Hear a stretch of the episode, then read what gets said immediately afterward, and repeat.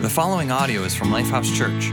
We hope you are blessed by this message and encourage you to connect with us on social media or at lifehousechurch.org. What do you do when you've done everything possible that you know what to do, but it's not enough? I mean, you've tried and tried and tried again, but no matter how many times you try, it's not good enough. You've given and you've given more, but it's not enough. You've worked hard and you've worked harder, but it's not good enough. There are some situations when you've given your best, you just kind of put up your hands and say, hey, I did the best I could, right? If you studied as hard as you could for that test and it wasn't good enough, you're like, look, I gave my very best. All right? There's some situations you can kind of throw up your hands and say, hey, I gave my best, that's all I've got. But then there are other situations that are too important for you just to walk away, right? And you're like, it doesn't matter how much I've given or done or tried or worked, there has got to be something more. My, even if my best isn't good enough, something's got to turn this situation around right? And so, what do we do? Like, if, I think about, it, right, maybe you're a parent with a child who's struggling through something that no matter what you do, you can't seem to turn the situation around. Maybe they're struggling with an addiction. Maybe they're struggling with through some choices. Maybe they're in an abusive relationship. No matter what you do, you can't seem to help enough. Maybe there's a crisis that you're dealing with, no matter what you give or how hard you try. You can't seem to turn the story around. Maybe it's a disease a diagnosis. No matter what you do, no matter what doctors you go to, doesn't seem to turn the tide of the crisis, right? But you can't just throw your hands up and walk away. So, what do you do? So, I know that what I'm supposed to say here, right? This is what we say. I mean, we're as Christians, we go, well, that's when we pray, right? And, and so, prayer becomes kind of a last resort. When we've tried and given and done everything we know to do, then we pray. But often the way we pray is more like a wish and a hope. I hope there's a God that hears, and so we kind of throw our prayers up, hoping that something sticks in heaven. And I know you've prayed like that, right? It's, it's a little bit desperate. It's a last resort. You're like, I don't know if there is a God, but there, if there is a God, here you go so that when something we prayed happens, we respond with, like, uh, and you've probably done this before, like, I can't believe it.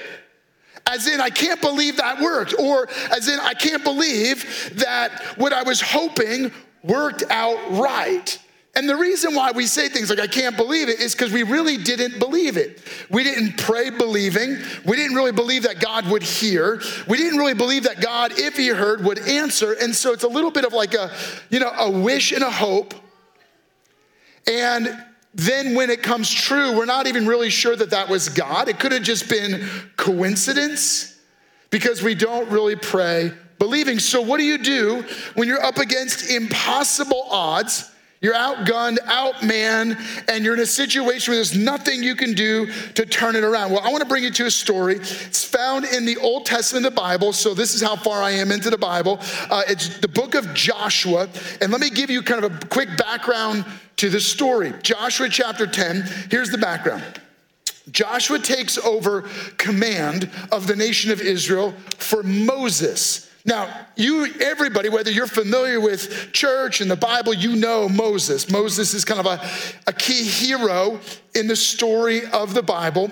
Moses was the leader that God raised up to lead the nation of Israel out of Egyptian slavery after 400 years. He's the guy that's kind of the hero of the movie uh, Prince of Egypt, right? Like he stretches out his rod, the Red Sea divides, the nation of Israel walks through on dry ground. Now, here's what was supposed to happen. They were supposed to leave Egypt and slavery behind. They were supposed to march through a desert which would only take them a few days, get to the other side of the desert, and then take their promised land. They've been waiting to enter the promised land for now hundreds of years. But when they got to the promised land, their doubt and their fears overcame the promise, and they rejected God and they rejected the promised land. And so God left them to wander in the wilderness for 40 years. Moses died. Joshua took over command, and God said, Okay, not because it was Moses' fault, but because there was a generation of doubters who refused to obey God. And so now a new generation was raised up, and they were responsible to lead the nation of Israel and conquer the promised land. And so this is where our story is going to pick up. We're a couple chapters into their conquest, their campaign of victory in the promised land. But now they're gaining a reputation of defeating small cities. And so a few countries got together and said, uh uh-uh, uh not on our watch. We're not gonna let that, you know, let this Israelite country come and destroy us and take our land. And so they came together, five countries united together against Israel. Suddenly, they are in an impossible situation. They're outgunned, outnumbered, and facing an impossible army. And Joshua turns to God and says, Help. And this is where our story picks up. I'm going to read Joshua chapter 10, starting in verse 8. God responds and says, Do not be afraid of them. I have given them into your hand. Not one of them will be able to withstand you. You're going to win. I'm going to promise your victory. Awesome. After an all night march from Gilgal, Joshua took them by surprise, this five country army. The Lord threw them into confusion before Israel. So Joshua and the Israelites defeated them completely at Gibeon. Israel pursued them, meaning they got this big, overwhelming victory in the battle. And now these, this army made up of five different countries is all running. They're all running for their lives. So Israel pursued them along the road going from Beth Horon and cut them down all the way to Azekah and Makkedah. So they're, they're fighting and they're defeating the enemy. Now the enemies are running for their lives and they're chasing them down to fully defeat them because they don't want to have to keep fighting this fight. They don't want to have to face any one of those countries again. And so they're trying to fight them and defeat them completely. By the way, some of y'all, you're like, man, I didn't even know this stuff was in the Bible. This is pretty cool. There you go. Read your Bible. Um, here we go. Let me keep reading. Then, so they're chasing them. And it says this The Lord hurled large hailstones down on them, the enemy, and more of them died from the hail than were killed by the swords of the Israelites. This is like epic. This is like better than like Lord of the Rings, better than like Braveheart type epic level battle. Like here's Israel, this smaller army fighting against five different countries, and they're like freedom, and they're charging in and they're fighting and they're defeating the enemy. But then God's like, no, that's not even good enough. So he's chucking hail from heaven and he's taking out more of the enemy than they can even take out. Like this is pretty epic level fighting there is a challenge. And this is where this story takes like an interesting turn. They don't have enough daylight. And so the enemy, some of the enemy is gonna get away. So Joshua pauses the fight. He goes like this it says this on, on the day the Lord gave the Amorites over to Israel, Joshua said to the Lord in the presence of all of Israel. So he had to literally stop the fighting, gather up, like re, uh, reunite his entire army, and then he pauses and he prays. And listen to this this is his prayer Sun, stand still over Gibeon, and you moon over the valley of Ajalon. So the sun stood still, and the moon stopped till the nation avenged itself on its enemies. As it is written in the book of Jashar, the sun stopped in the middle of the sky and delayed going down about a full day. I don't know about you, that's pretty incredible. So here, here's the deal, right? Like it's getting to the end of the day. This is probably what's going on. Now, there's different theories about what may or may not have happened. One theory is that it was actually like a solar eclipse, that they actually needed uh, shade from the baking heat of the day. And so that maybe what was happening was that there was like some type of like a solar eclipse or maybe something else going on in the uh, astronomical miracle moment. Others uh, have hypothesized that really what was happening was it was it was coming up on the heat of the day. And so Joshua was praying, God, we need we still need cloud cover because it's gonna get too hot and my, my men won't be able to fight. And so God extended the cloud cover for an entire day. All of those are a little hard to um, fit into the statement that says, so the sun delayed going down about a full day. So, what seems to have happened is that, like, while they're fighting on the ground and God's throwing hail from heaven, God also does something crazy in the in the solar system and he literally pauses the movement of the earth around the sun and the moon so that literally they get like an entire another full day of light. Look, whatever questions or thoughts you might have about that, like God does what only God does, right? Like whatever we, it was, it was a miracle. And the point isn't even so much about the miracle as much as this. It's the very next verse. There has never been a day like it before or since. A day when the Lord listened to a human being. Surely the Lord was fighting for Israel. There it is. It was this day like no other day because God listened to the prayer of a human and changed the day. Here's your takeaway that you can pray to the God of the impossible for the impossible. When you're in an impossible situation, when you're up against impossible odds, when you feel like no matter how hard you try, how hard you work, how hard you how much you gave, no matter what you did, it wasn't good enough. It's because you're trying to do it in your own strength. You're in an impossible situation. And in those moments, the principle is that we pray to the God of the impossible for the impossible. But we don't pray like that, do we? I mean, if you're honest, we pray over our meals, we pray for different situations, but we don't pray like that. We don't pray like that because we don't know that kind of a God. We don't, we don't know the God of the impossible. And this isn't your fault. I'm not blaming you. I'm saying we're all like this.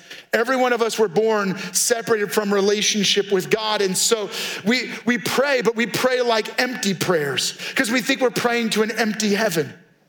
When we pray, we pray legalistic prayers. I mean, we're trying to follow a formula or we're trying to follow the rules, thinking that God is going to be impressed by our right words or the right pattern of our prayer, not realizing that God doesn't care about the right words or saying it the right way. It's who you're praying to that matters. But we're disconnected from God because we're spiritually cut off from God as a result of sin. Sin is a separation from relationship with God because of us. That's the bad news. So that, that's what happens. Then our prayers just become formulas and legalistic patterns. But that's not what God wants.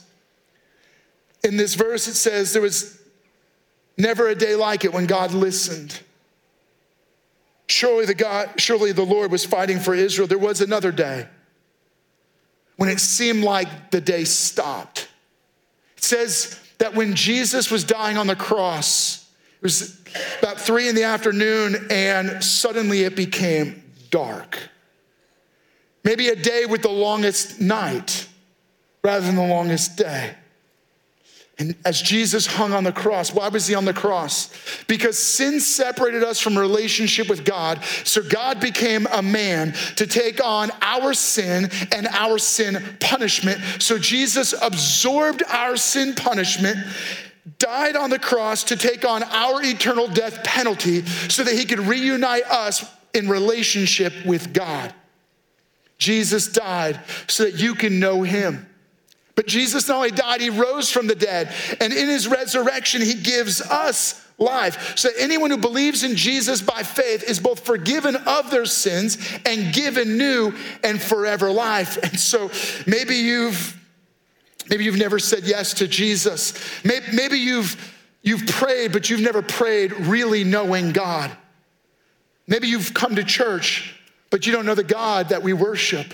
Can I encourage you that today could be a moment where you just say yes to faith in Jesus. We're gonna put a QR code up on the screen, and if you're saying yes to Jesus today, do me a favor, just pull out your smartphone. You can open up the camera thing and just scan that, and when you scan it, it'll send you to a link you can quickly fill out. You fill out the form so that when you fill that out and you, you submit it, one of our pastors is gonna follow up with you.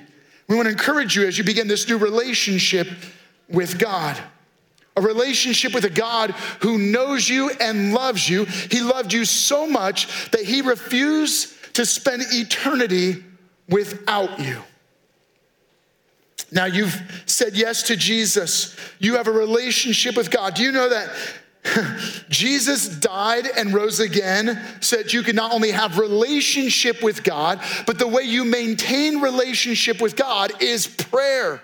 So, the first key to this is so I'm going to jump in and read you a couple verses. Um, and to capture this point, let me read you the key verse. This is what Joshua does, right? It says this Joshua said to the Lord in the presence of Israel.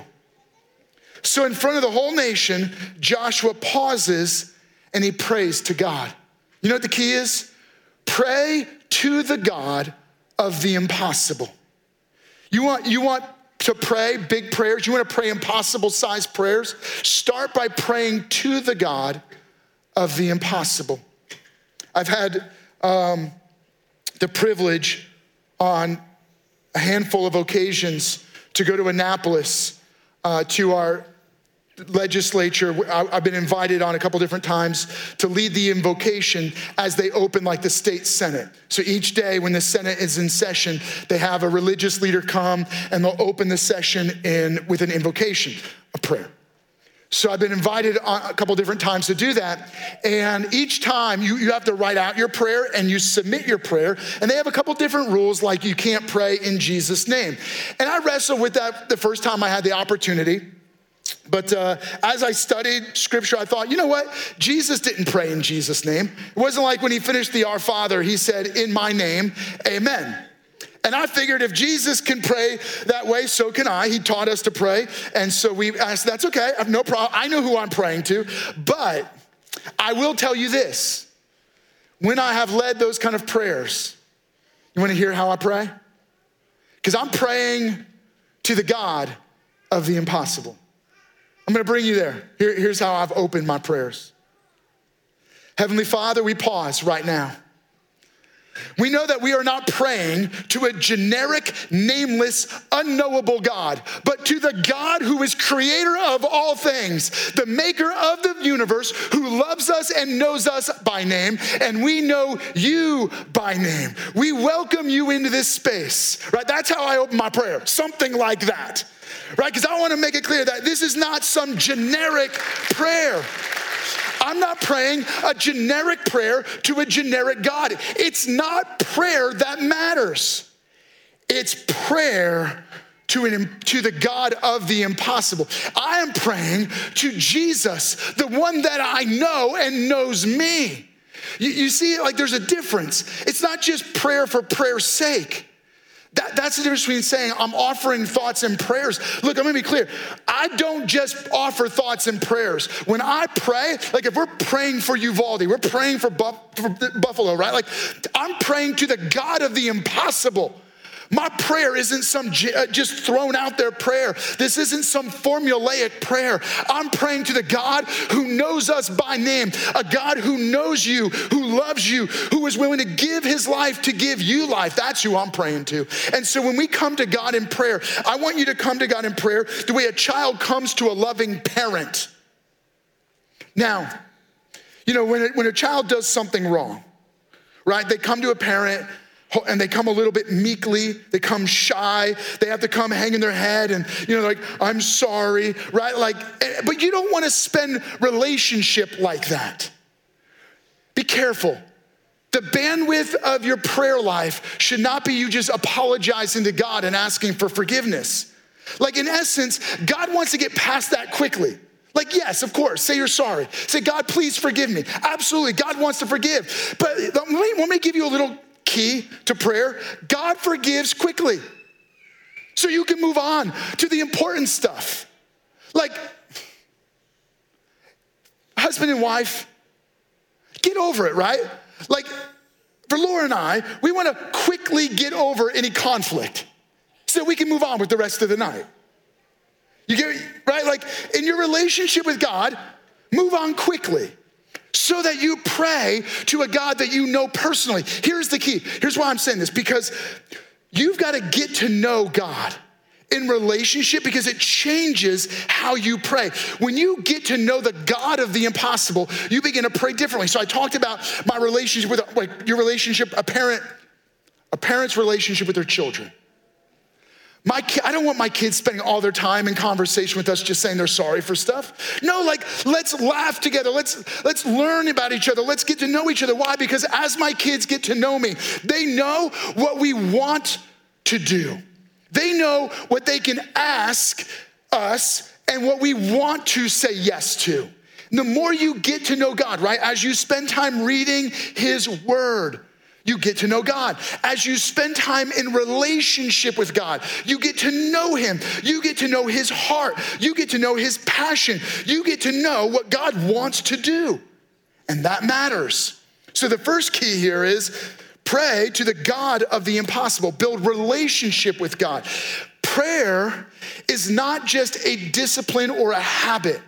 Prayer is an opportunity and access to God Himself. You get the privilege of prayer. Jesus died and rose again to give you access to God Himself. Now, so let me let me take that next step. What, what happens after that? When you pray to the God of the impossible, you pray for the impossible. Here's what I mean by that. Ask great things of a great God.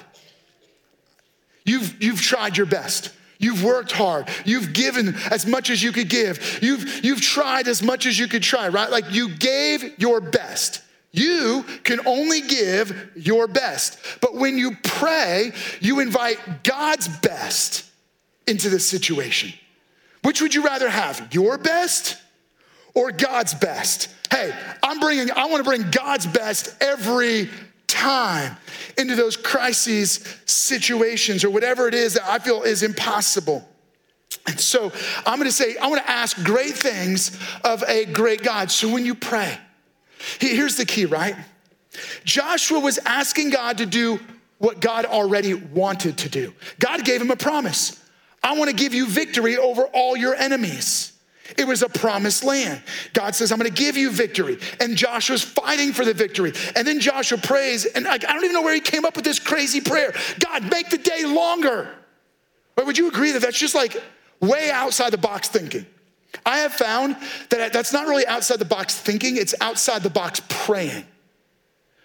Pray outside the box. Pray impossible sized prayers because you're praying to the God of the impossible. Pray the kind of prayers that if God answered them, it would actually change things.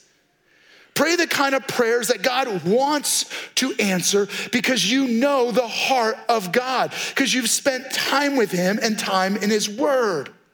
Pray the kind of prayers that when you pray them, they scare you. Pray the kind of prayers that if someone else ever read them, it would be like reading Joshua's prayer, like, what? You're praying for the sun to just stop, like the earth to stop revolving around the sun. Like, don't you even know what you're asking? Like, that's ridiculous.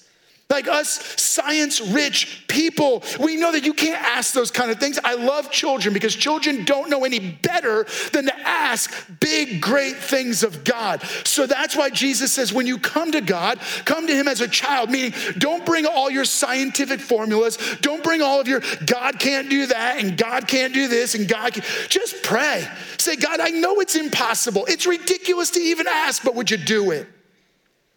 I have definitely had those moments in my life where either Laura prayed something or my kids prayed something, and we were kind of like, yeah, God, I, don't even expect you to answer that. My, it's ridiculous, sounds silly, but like my engine exploded on my car. Like literally, things were rattling around as I was coming to a screeching halt. And um, Laura comes to pick me up, and we find out that you get more money for your car at the junkyard if you drive it there. So, you know what Laura does? She prays over my car. God, I pray that this car will start so that Patrick can drive it all the way to the junkyard. And no joke, she prays that. And you know what I said? I was like, God, I know that, Lord, I don't know anything about cars. I know the engine shot. It's all right. You don't have to answer that prayer. No, true story. Laura says, at least try to start it. I said, I'm not gonna try to start it. It's dead. She says, Come on. Now, you already know what happens, right? Because I wouldn't be telling the story. No joke. Put the key back in. It starts up. I hear banging in the engine. I'm waiting for a cylinder to fly through my dashboard and hit me in the head. But I drove that goofy car all the way to the junkyard, and we got like three times as much for it than if you had to get it towed. Now, I don't know. That doesn't seem like a great thing to ask of God. But Laura was just innocent enough to ask something of God that's impossible. And I've watched God over and over and over answer impossible prayers. People who don't know any better. Because they don't know about how the sun revolves, you know, sun, earth, moon, all that. Like they don't know any better. So they just pray, God, I need a longer day to fight and win the battle that you told me to fight. See, the key is that he was asking God to do more of what God already wanted to do. God, do more of what you're already doing. God, I know you want our city to be healed. I know you want my family to be restored. I know you want my child to be set free from these addictions. God, I know you want my classroom to be made whole. God, I know that you want more of people to believe in Jesus Christ as Lord and Savior. You did it before. Would you do it again. God, would you do more of what you're already doing? Let me give you a couple quotes from some authors who knew just a little bit about prayer. One is by John Chrysostom from uh, from 407 AD. It's going to be up on the screen so you can read it along with me. He wrote this The potency of prayer has subdued the strength of fire, it has bridled the rage of lions, hushed anarchy to rest, extinguished wars, appeased the elements, expelled demons, burst the chains of death, expanded the gates of heaven, assuaged diseases, repelled frauds, rescued cities from destruction, and stayed the sun in its course right, has arrested the progress of the thunderbolt. Prayer is, he wrote, a treasure undiminished, a mind that is never exhausted, a sky unobscured by clouds, a heaven unruffled by the storm. It is the root, the fountain, the mother of a thousand blessings. Prayer can drive hailstones from heaven to defeat our enemies. And prayer can extend the hand of God to hold your hand as you walk through situations that feel like hell. Sometimes He throws hail from heaven, and sometimes He holds you as you go through hell. That's the power of prayer. Mark Batterson, he's a friend of mine and he pastors a great church in Washington, D.C. He wrote a, a New York Times best-selling book called The Circle Maker, where he wrote this Bold prayers honor God, and God honors bold prayers. God isn't offended by your biggest dreams or your boldest prayers, He is offended by anything less. If your prayers are impossible to you, they are insulting to God. They are, they are the best predictors of your spiritual future. What you become is determined by how you pray. Ultimately, the transcript of your prayers becomes the script of your life. Let me pause on that one. The transcript of your prayers becomes the script of your life. The greatest tragedy in life is the prayers that go unanswered because they go unasked. Most of us do most of us don't get what we want because we quit praying. We give up too easily. We give up too soon. We quit praying right before the miracle happens. If you don't take the risk, you forfeit the miracle. I read those because I hope I can instill in you, not just inspire in you, but instill in you. Spirit of God comes into every one of your hearts, and you begin to experience a transformation, a thirst, a desire, a hunger for great prayer. Become a praying person. And don't just pray in rhythm, don't just pray in routine. Pray as if prayer is the very script of your life. Pray to a God of the impossible so that he will do the impossible. The author of Hebrews in chapter 4, verse 16 wrote this Let us then approach God's throne of grace with confidence so that we may receive mercy and grace to help us in our time of need. You want to know the kind of prayers that God encourages us to pray? It's written Psalm chapter 2 verse 8. He said, "Ask of me, and I will make the nations your inheritance and the ends of the earth your possession." God's up in heaven going like this, "Hey, you might be praying a little too small. Why don't you ask me to give you countries? Give you the people to the ends of the earth. He's saying, why don't you begin to pray for your neighbors, for your classroom, for your coworkers, pray for a city, pray for a country to be transformed. Here's what happens when you pray. Because we don't stop at thoughts and prayers. We start at prayers. Prayer isn't a last resort. It's our first source and resource. Acts chapter 4, verse 31. After they prayed, the place where they were meeting was shaken, and they all were filled with the Holy Spirit and spoke the word of God boldly. Bold prayers make you bold. When you pray to the God of the impossible for the impossible, you begin to participate in the impossible. Joshua prays, Sun, stand still. God, would you hold the day in its place so that I can continue to fight the battle you've called me to fight. You see it? Joshua was participating with God in the impossible. So when you ask God to do the impossible, you know that you're praying to the God of the impossible for the impossible. You begin to participate in the impossible. Become part of the God of the impossible's answer to the prayers you're praying. Be willing to participate in the impossible things God is doing. You're part of the answer. So here's what I want to do. I was a little nervous about ending this message in prayer. Because I feel like you're all going to put me to the test and be like, all right, Patrick, let's hear it. Now, I'm going to tell you what I'm going to pray. I'm going to pray that within Lifehouse, those of you joining us online, each of us, God gives a thirst in us to pray to the God of the impossible, for the impossible. I'm gonna pray for your prayer life. I'm gonna pray that you become a great prayer. Somebody who is passionate to be in relationship with God. Heavenly Father, thank you that you did not leave us alone, far from you. Thank you that you did not abandon us to the long, dark night of the soul. Thank you that you did not leave us in a forever without you. Thank you, Jesus, that you came to us, that you heard the cries and the desperate pleads of your people. And You came and you died and you gave your life to give us life. Now, God, would you stir in this place and in our hearts a hunger and a thirst for more of you? Transform us so that we become people of prayer. Transfix our thoughts on you, the God of the impossible. God, make us desperate to help us to turn to you not as a last resort, but as our first source and resource. And God, stir from within this church the kind of prayers that shape our homes and transform classrooms and schools and cities and a nation. May our nation be different because we pray to the God of the impossible for the impossible.